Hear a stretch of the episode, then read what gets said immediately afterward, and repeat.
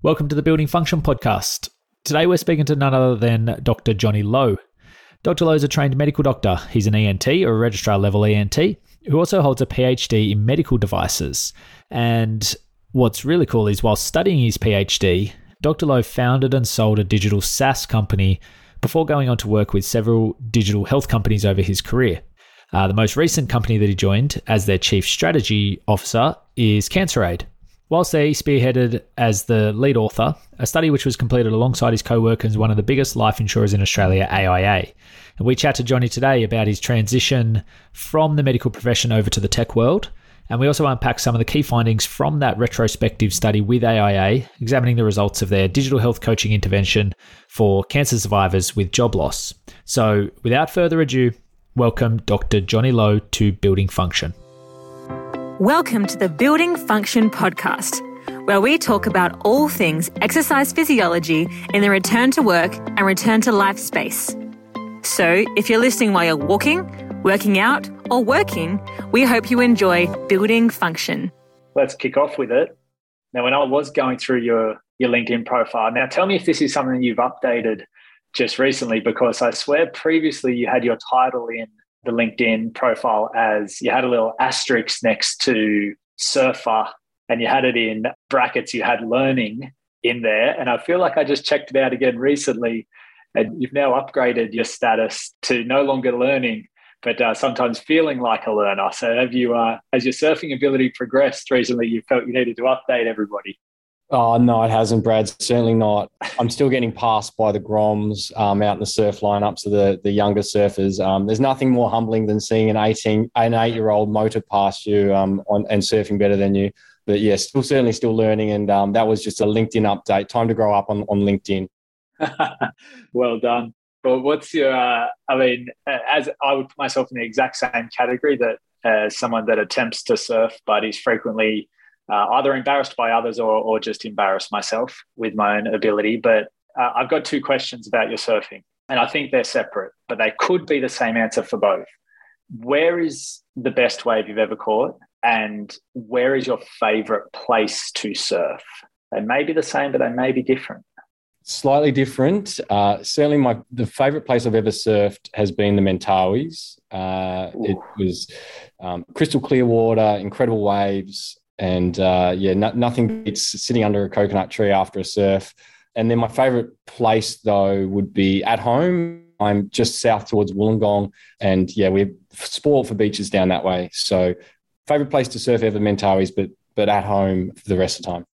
Awesome, love it. Well, I'm on the I'm on the northern beaches, so there might be some north versus south rivalry because I might argue about the quality of the northern beaches trumping the, the southern, but you might have a different opinion.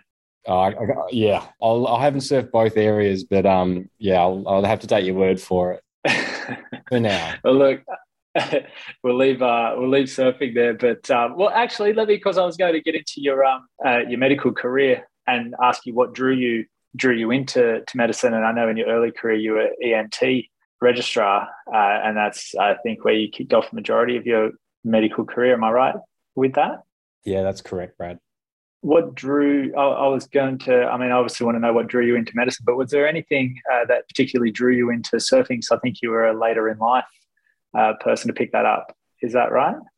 Yeah, I, I, was, and I've I've heard comparisons between surfing and golf, both in the frustration of it, but the, the glimpses of of pleasure that you have mixed in with the you know hours of turmoil and toiling away. So yeah it, it's certainly a later endeavor and something that didn't come easy and still doesn't come easy today.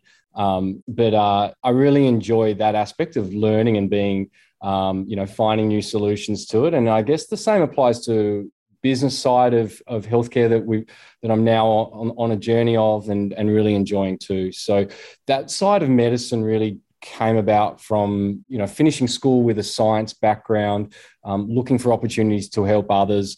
Um, I had parents that were you know pushing the the, the high employment prospects and certainly a, a, stable, if not more comfortable income that comes with medicine. But um, initially, it was the science background and a sister who'd started it and seen the joy that she'd had from from being in the clinic and and, and hospitals. Got you. And ENT in particular, that branch of medicine? Was there a particular interest area that drew you there or anything on the personal front that drew you into ENT? I had a very good experience as a, as a junior doctor. And then I took three years out of my out of medicine to do a PhD in, cochlear implants. It was across basic science and medical devices. Um, cochlear implants are devices that are implanted towards the inner ear to help people hear better. And I really enjoyed that aspect. And while I was doing that PhD, working part time as a ear, nose, and throat registrar, which is the ENT title that you, you're talking about there, yeah. certainly enjoyed the different aspect of new solutions, bringing that to, to finding new ways to explore the effectiveness of it. But it was certainly challenging in that not so much creating but implementing those solutions into complex healthcare settings especially where you know the user of those implants are not necessarily the payer of the solution. Um, and and that's probably where you know that drew me from the phd towards the business side of, of healthcare and that's where i've been ever since for the last uh, five years or so. Got you. And tell me i mean you're, you're touching on there the entrepreneurship and you know swapping over into the to the business and the commercial world. How did you, or what was the drive to set up the business that was acquired after, I think it was only two years, and tell me where I'm wrong, but connecting learner drivers with instructors? Where did that fit in? Yeah, so that was towards my towards the end of my PhD. I did found a learner driver startup connecting those drivers with instructors, and look, it was more around an, an opportunity I saw in the market. I had a, a, a girlfriend at the time who was struggling to get her license, I thought at the time there must be a better way to connect people like her with driving instructors.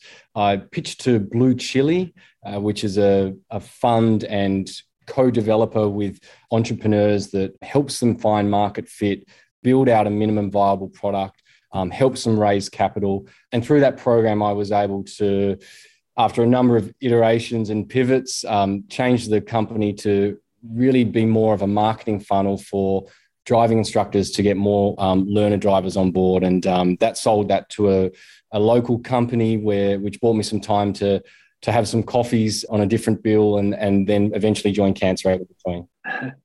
Got you. Well done. I mean, no no mean feat by what what was the how old were you when you did that? Ah, uh, it was maybe three or four years ago now. So giving my age away here, but 32 probably at the time, 31 at the time. Got it. So you've got a PhD, you've worked as a as an ear, nose, throat specialist, you've created and and sold a uh, a tech business all by the age of 30. No mean feat. I imagine there's uh, I imagine that um, some serious uh, sleepless nights and, um, and a lot of hard work and toiling has gone into that. Brad, I wish it was that illustrious. Um, this is just a small piece, but um, ear, nose, and throat specialist. I've, I've never actually trained as an ear, nose, and throat specialist. I've done un, unaccredited work. And so, an ear, nose, and throat specialist listening to the podcast may, you know, registrar. May, well, yeah, yeah, yeah. May take offense to that, but yeah, I've never practiced as a specialist. And then, um, you know, the, yeah, yeah, I'll leave it at that anyway.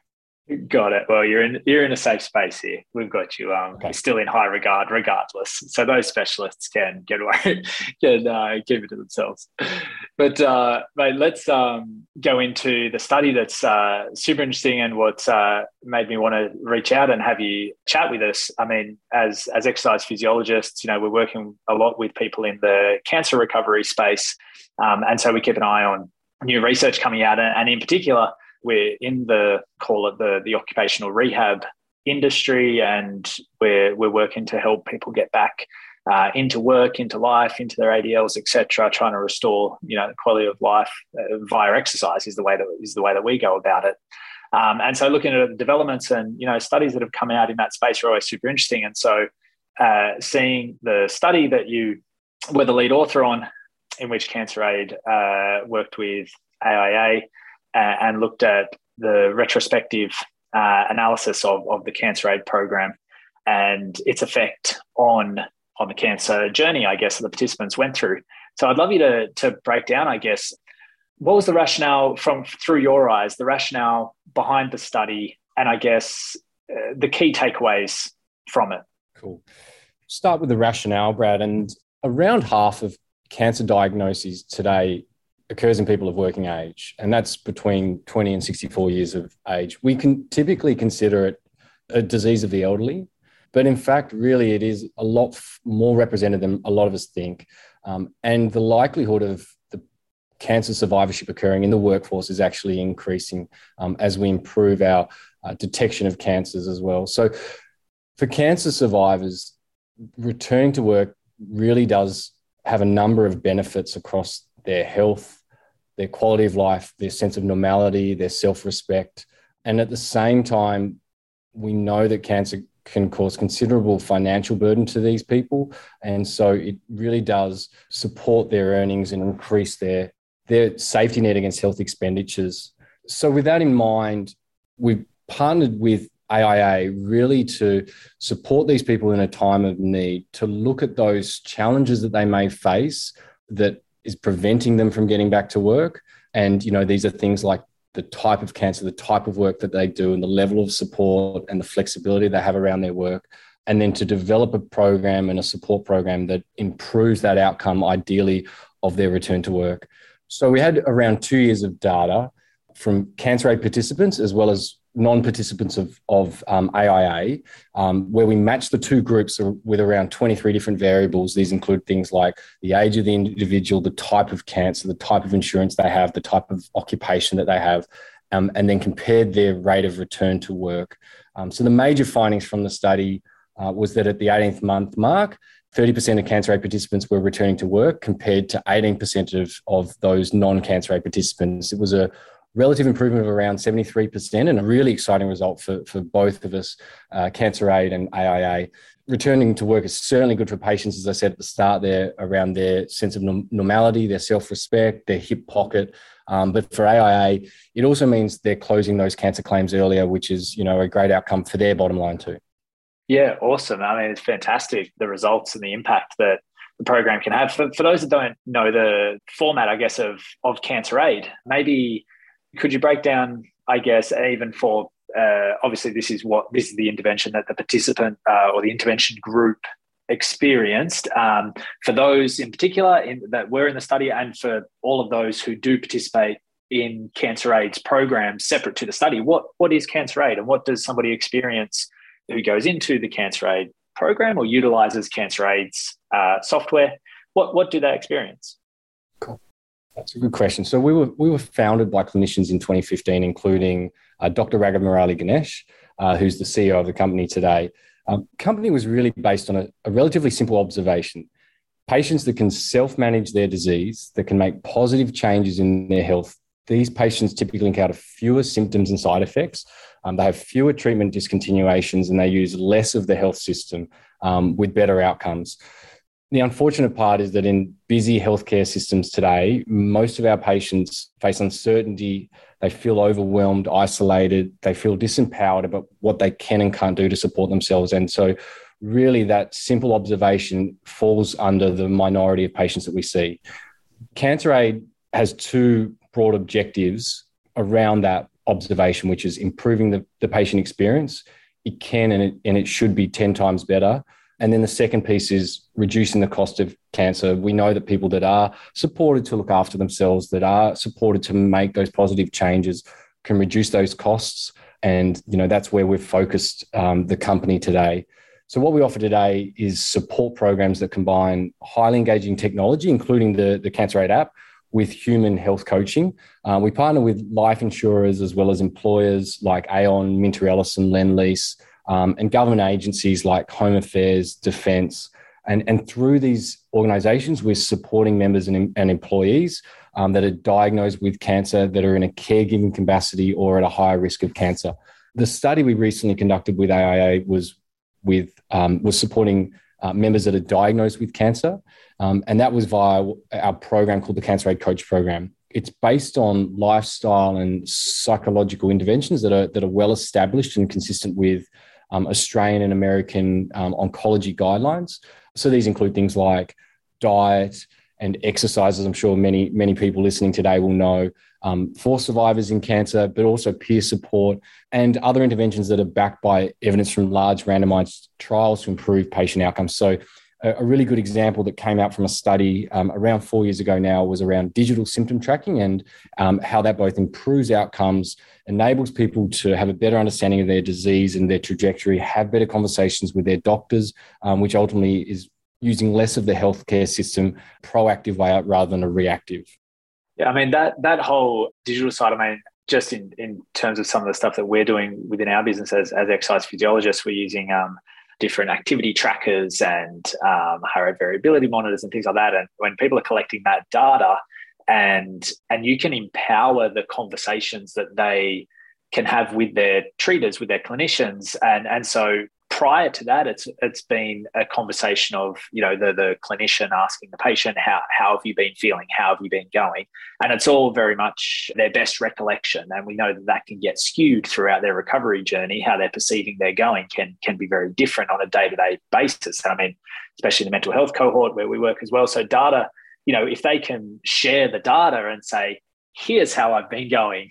Here is my last three months worth of data you know in in whatever kind of capacity, it just empowers that that conversation. Then ultimately, the decision maker, uh, the the decision that the treater is able to then come to, or what what they're able to propose going forward, may be better informed because of the data that they've got.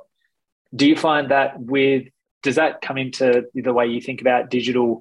Uh, the, the digital space, I guess, or, or, or data collection empowering healthcare going forward? Yes, certainly, Brad. And, and we're seeing, for example, greater uptake of, of our app. We've certainly seen a lot more use around disease treatment and the symptoms that people are tracking since COVID 19 um, in particular. Um, and, and, you know, we're beneficiaries of those, those tailwinds of people being more adoptive of these types of solutions. Mm we're seeing very good utilization and engagement of the program. And, and that is often one of the challenges of when um, you're not directly, you know, the end user is different to the person that pays for the solution. And, and certainly a challenge of healthcare. Um, but, you know, we've, we've been very successful in supporting people to adopt our solution and then to continue using it over the 12 weeks of our program. And so, you know, that that's one of the reasons why our partnerships have, have gone so well. And currently, today, we're in Australia, New Zealand, um, shortly Singapore, but the US is the next market that we're um, moving towards with our partnerships. Awesome. And now I, I, wanted to just kind of just sit on this point just for one second because I, I remember just earlier when you were explaining the program, you mentioned in there the human element that's still included as well. So we're, you know, in now this, you I guess on some hands you could say the post-COVID world or the living with COVID world, and uh, but there's been this big shift towards telehealth and digital, etc. And it therefore then raises conversations around what's better. Is there a difference? Is face-to-face better than telehealth? And blah blah blah. And I note that you you mentioned, you know, we it's it's a digital ecosystem, but we still have that that human element there and where you have the you know a real person calling during that 12 week program there's a real person that calls. Um, and can you shed any light on what that health coach chats about in those i guess those, those sessions that they have and why is that human element important still? Brad you, you make a very good point. Um, despite all the uh, product and development time that we spend it's it's really hard to emulate the empathic experience we want our patients to to, to have uh, when they encounter Cancer Aid. And so, so Cancer Aid has an app that's available. We have 40,000 or so users globally. However, we know that when we tie in the use of the app with a with a health coach, the experience increases the use of the app by around 13 times and extends the duration of that um, at least 10 times as well. Cancer Aid today offers a 12 week program. We have around 100 digital touch points across that 12 week program tied in with three phone calls with a human health coach. These health coaches are typically of medical, allied, often with a science background, also with um, healthcare experience. We tie in both um, for two purposeful reasons. The digital aspect is for the scalability and consistency of the program. So people can use the app in their own time. They can uh, read the modules when um, when it's appropriate for them. And we actually see a lot of after hours use of the app, and we see a lot of use of the app outside of the 12 week program. But at the same time, we also tie in the experience with a human health coach to then personalize aspects of that and to amplify the, the digital pieces for them. And an example of that conversation with a, with a health coach is, and I wish I'd known this in medical school as well. Um, but an example of that conversation is rather than just providing information, it's checking in with um, with a participant of how that information is received, what were their take homes, how can we move to the next stage of setting goals um, around that information, and how can we help you achieve those goals, and how can we then check in to make sure you're achieving those goals. It's really hard to do digitally alone, um, and we've, as a company, have tried various aspects of that and have not seen anywhere near the same results as the the dual tie-in, um, which is why we continue to do so today. And you know, one of the things that our patients really do love is having that empathic aspect of a health coach, um, in addition to you know the app that they can use anytime they like. Love it, awesome. So you mentioned the results that that the intervention caused, if, that's the word for it, the, the results that were provided, the benefits that were provided. Maybe that's a better way of saying it. And he said that the return to work rates were 30% in the intervention group, 17% in the control group. It, was there a commonality in terms of at what stage through the, I guess, the cancer journey the participants were when they received the 12 weeks? Was that limited in any way i.e it was you know they were all between 6 and 12 months you know from cancer diagnosis or from or was it from uh, you know a different? Was there a different marker instead of diagnosis? Maybe when they were deemed to be in remission or cancer free, or what, what was the I guess the marker of okay, this is from here to here. These these are the kind of boundaries on this is where somebody received the twelve week program. So it was around three at the three month mark that participants would commence the Cancer Aid Coach program three months after a diagnosis. Um, for the analysis in particular, we only looked at the top 10 most common cancer types. And the program on top of that would typically take another 12 weeks after that. So around six months from the start to the completion of the program. Got it. Makes sense. That with the being, I mean, sounds uh, quite early in the piece that they're getting the the 12 week intervention. Was there uh, some of the participants still going through any active chemo treatment or, or radio treatment or were there any differences in regards to people still being in active treatment versus uh, having finished that? Was there was anybody still receiving active treatment during it? We don't actually have that result from AIA's data set. It was a de-identified data set that we shared. Sure. However, anecdotally, I can tell you that many were still in active treatment. It was across a mix of surgery, radiotherapy, chemotherapy, immunotherapy. Got it. Do you think there I mean, when we do our exercise physiology intervention, we're always banging the drum of early is always better, early is better. Like as soon as you can get them out and get them exercising, get them moving again. And we know, uh, again, just yeah, anecdotally, I mean, if we go in the musculoskeletal world, go back 20 years and someone say post hip replacement, it was unbelievable if somebody said, we, We're going to get you out of the bed and start walking the next day after getting your hip replaced. Mm. And now that's that's what's being pushed is get them moving as soon as possible within boundaries within you know safe limits etc but it's always earlier is better.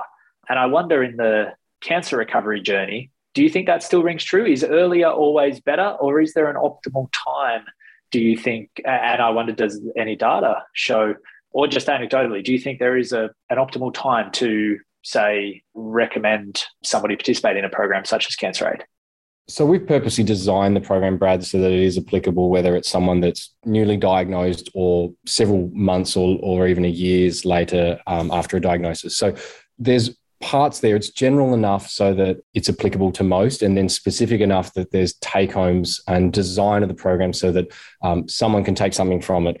Ultimately, we think the best outcomes are for those that are earlier in their diagnosis. And the reason being that one of the core modules is symptom tracking, and that if people have a good handle of their symptoms, understand the disease trajectory, they're then having better conversations with their clinical team. And that gets best results when they're you know actively going through treatment. Not to say though that it's those sort of tips are not appropriate for someone that's further further uh, away from their diagnosis. So there was another point in the study that um, came up about uh, in, in the occupational rehab world, there's always a a want to get people back to work, you know, sooner rather than later, obviously, as, as quick mm. as possible, obviously in the safest way. And we know work's good for us. Um, the health benefits of, of work are very clear and, you know, very prominent in the research. Uh, and so getting people back to work faster is always better if they're safe in doing so. And I think if I've got it right, there was a point in the study that um, there was this. So, so the first 15% of people to return to work for the intervention was 70.6 weeks compared to 87 weeks for the control group. But I think you've got in there that it, this wasn't statistically significant. And I just wondered that at face value, 17 weeks seems like a pretty solid difference. But is there something in the data that points to it not being statistically significant? Yeah, it, it is. And it's really probably comes down to the number of people that are in those two groups at that stage.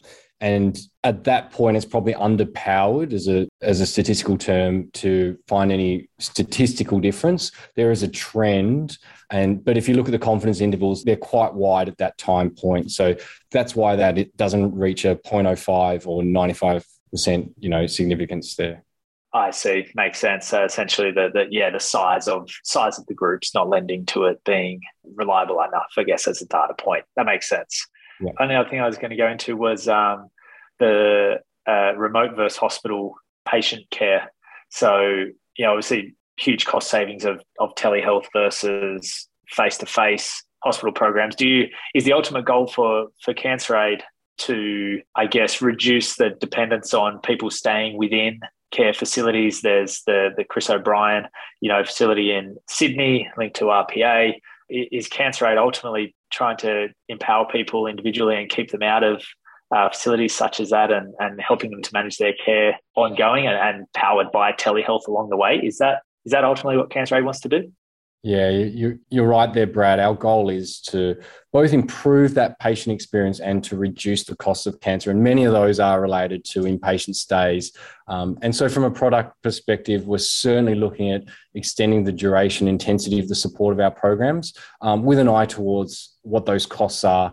Um, and some of those initiatives we're looking at are, you know, extending those digital interactions, um, incorporating behavior change nudges driven by AI um, we're looking at adding things like podcasts and the, and extending community engagement in our programs. And and finally, we do have a, a module that's on mindfulness today. We're looking at how we can build in that psychosocial resilience and, and social supports for people um, in their time of need in a proactive way, as opposed to very much a reactive model that we see in, in, in healthcare today. Awesome. Uh, you mentioned at the start that the US seems to be the next frontier for for cancer aid. Can you shed any light on what the plans are for the US market? Yeah, certainly. So we're focusing on self-insured employers um, that are large employers supporting their employees with both health insurance, other benefits that, that are associated with that with that health insurance. Um, and we're also focusing on insurers. So in the US, there's similar to Australia, there's there's health insurers that are called payers and life insurers also. We have very good evidence for the employer market based on this study that we're improving that productivity. And for life insurers, we're also reducing those costs um, that are arising from, from their cancer cases. So it's an exciting opportunity for us. We've got several uh, of our current partners that are extending their reach towards the US um, with their with their US companies there. Um, so that'll that'll be occurring over the next few months. Awesome and then maybe uh, you'll end up being California based and you'll be able to test out whether the California beaches um, compare to the Sutherland Shire. That's right. I'll have to be getting a thicker wetsuit. But yeah, absolutely. Very exciting time. awesome. Well, thank you, mate. I really appreciate it. I appreciate you taking the time to um, to chat to us and break it down. And congrats again on the study. Well, I should ask actually before I before I wrap up, because I should ask a more selfish question about exercise physiology. How much does exercise play a role within whether it's within the cancer aid program itself. And i know there are you know videos and tips and tricks and things like that on there and, and positive messages about getting people exercising who are going through a cancer recovery journey. In, in your eyes how important is, is of a role does exercise play for somebody going through cancer yeah, that's a good question, Brad. And I do have to caveat that I am certainly not the any expert around exercise oncology, but um, from the literature and from what we are basing our programs on with ASCO and the Australian oncology guidelines, um, that there's very good evidence that moderate intensity exercise um, has good effects around mitigating cancer related fatigue, anxiety, depression, lymphedema. And these are not trivial matters. These are often concerns of the majority, if not, you know, 100% of our patients that are coming through. Very good evidence that that improves quality of life, physical function, sleep, bone health. So certainly something that we are strong advocates for. Um, but again, I think your, your your group of listeners will know a lot more than what I would. But you know, it's something that we certainly prioritize based on the existing literature. Awesome. Thank you, Johnny. I appreciate it. Thanks for taking the time. Good luck on the the US expansion. Cool. And good luck developing a surfing career too. thanks, Brad. And thanks for having me along on Specialized Health. I've really enjoyed it. So thanks again. Appreciate it, mate. Thank you. Thanks for listening to the Building Function podcast. If you have any questions for the team or would like to be a guest on the show, please go ahead and email Yolanda at specializedhealth.nz. If you'd like more information on specialized health and any information about how our awesome exercise physiologists can help you or your patients across Australia, check out specializedhealth.com.au. Or if you're in New Zealand, check out specializedhealth.nz. For information on Riva Wellness and their exercise physiology based programs reimagining all things corporate health, such as manual handling programs, ergonomic assessments, and culture building programs, jump on over to rivawellness.com.au. And lastly, please do leave us a review wherever you listened to this podcast. We look forward to having you with us next time for our next episode of Building Function.